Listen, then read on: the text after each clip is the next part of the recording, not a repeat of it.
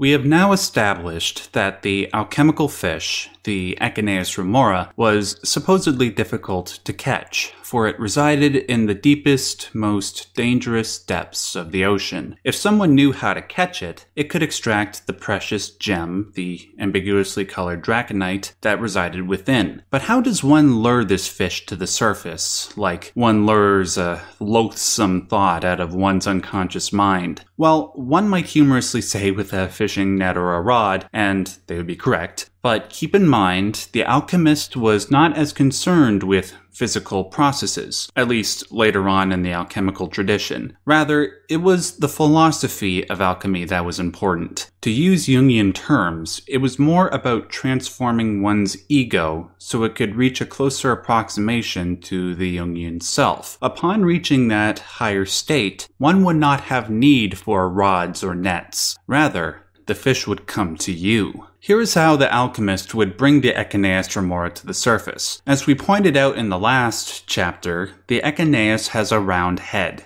It uses this odd appendage to stick to either larger fish or ships. This way, it could travel greater distances. In ancient times, this tiny fish was given such importance and feared so heavily by sailors because it was believed that it could stop a ship dead in its tracks. To the alchemist, they viewed the Remora's ability to attach to a ship as conceptually the same as iron attaching to a magnet. There is an intrinsic invisible, arcane property to both the magnet and the thing it attracts. The remora bears an arcane union with the ship or larger fish, just as the iron does with the magnet, the man with the woman, and light with darkness. In order to bring forth the Echeneis, one must become a living magnet. One must figure out how to isolate that invisible arcane substance that resides within the magnet and possess it within oneself. As for what that arcane substance is, Jung says the following quote, The magnet of the wise, which is to draw the wonder working fish to the surface, can, our text says,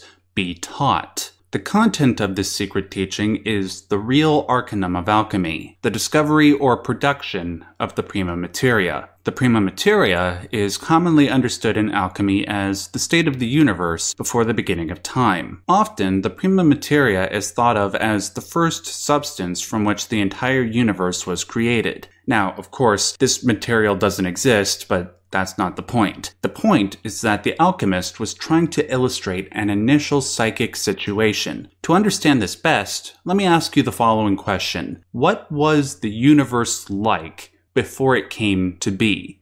Our ancestors have used such descriptive terms as heaven, shadow, mother, mother nature, dragon, chaos, dragon of chaos, and more. For myself, I picture a formless void, which is what I'm sure a lot of you think of. One name that is often given to the prima materia is magnesia, not to be confused with magnesium oxide, by the way. Magnesia is the complete or conjoined mixture from which this moisture is extracted, i.e., the root matter of our stone. This moisture, the magnesia, is the arcane substance, the invisible aspect of iron or steel that the magnet is drawn to. This quote unquote moisture, interestingly enough, is white. Once again, the colors of black and white and the morality they represent are projected onto something. The prima materia is both the black void as well as the white magnesia. Now, the magnesia is the prima materia that lies within the stone, the object that the magnet wishes to attract.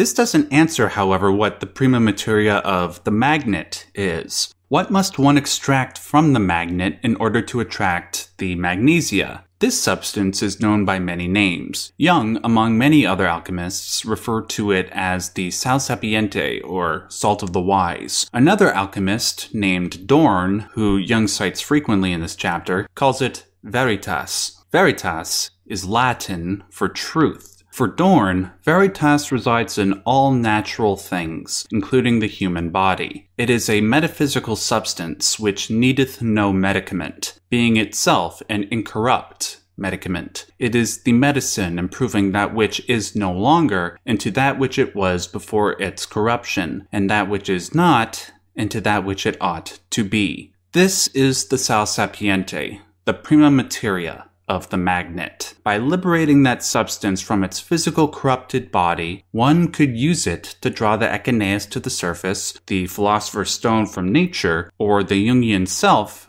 from the unconscious. The question that follows is how does one liberate the veritas, the sal sapiente, the prima materia from the natural object? Well, the answer to that question reflects the nature of alchemy as more of a philosophy than a chemical science. One discovers how to liberate the veritas when the doctrine enters the consciousness of the adept as a gift of the Holy Ghost. When taken literally, one might pass these words off as superstitious gibberish. However, if one takes these words psychologically, they suddenly make a little more sense.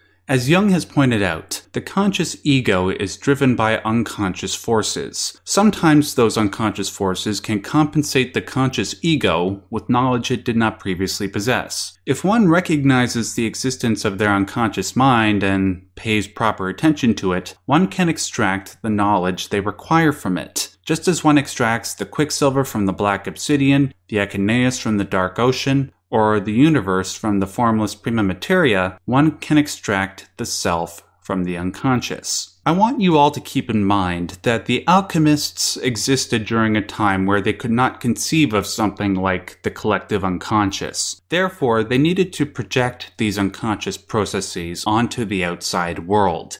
While the alchemical doctrine is not literally true in a scientific materialist sense, it does point to psychological truths. Whereas the alchemist might integrate the sal sapiente to attract the Echeneis, and the precious black and white jewel in its head, the ego would confront the unknown, integrate the unconscious knowledge it needs, and eventually attract the precious black and white Jungian self. The aforementioned Dorn had some intimation of this. Jung believed he was the first person to realize that the chief goal of alchemy, the philosopher's stone, was both a physical and psychic reality. One could only achieve that end perfection by bringing one's inner being, to use Jordan Peterson's words, into perfect alignment. Only then could they attain their reward externally in the Philosopher's Stone. According to the Rosinus ad Sarratantam Episcopum, the Philosopher's Stone was described as below thee as to obedience, above thee as to dominion, therefore from thee as to knowledge, about thee as to equals. Jung clarifies what this description means. Quote, the alchemical adept can expect obedience from it, but on the other hand, the stone exercises dominion over him. Since the stone is a matter of knowledge or science, it springs from man, but it is outside him, in his surroundings, among his equals, i.e., those of like mind. In other words, the philosopher's stone was a paradoxical unity of opposites, just like the Jungian self. The former is what the alchemist tried to obtain physically, but could only do so if he first attained the inner reward, the Jungian self. As for how one's ego can become one with the Jungian self, we addressed part of this early on in the series. You integrate the unconscious into consciousness, the contents of one's shadow, anima, and animus. One piece of unconscious information that Jung and Dorn believed was key to that perfect alignment was the realization that we were formerly one with the universe. Before the universe came into existence, all of creation was contained in one seed, a seed planted in the prima materia, the formless void. When the Big Bang happened, or whatever creation myth you believe in happened, that seed split, and all of the opposites latent in that seed sprung forth. This echoes what we discussed in chapter 9, when we talked about how the universe, or God, used to be in an Ouroboros unconscious state. Once God became conscious of his shadow, he split off from it. From that point, all the opposites that laid between infinite light and infinite darkness came forward. Once you realize that your consciousness was created to the end that it may recognize its descent from a higher unity, they can begin to work their way back to that higher state. They work their way back to that state by paying due and careful regard to the source from which they came. And by executing its commands intelligently and responsibly. One pays attention to this source by following the dictates of one's conscience. That is the Jungian self that resides in your unconscious, guiding your conscious ego. If one does this, they thereby afford the psyche as a whole the optimum degree of life and development. Before I conclude this chapter with Jung's final argument, I'd like to try to do something that I haven't done enough of throughout this series link this book back to Jordan Peterson. One thing Peterson has been given a lot of flack for is his defense of religion, particularly his inability to answer whether or not he believes Jesus actually rose from the dead.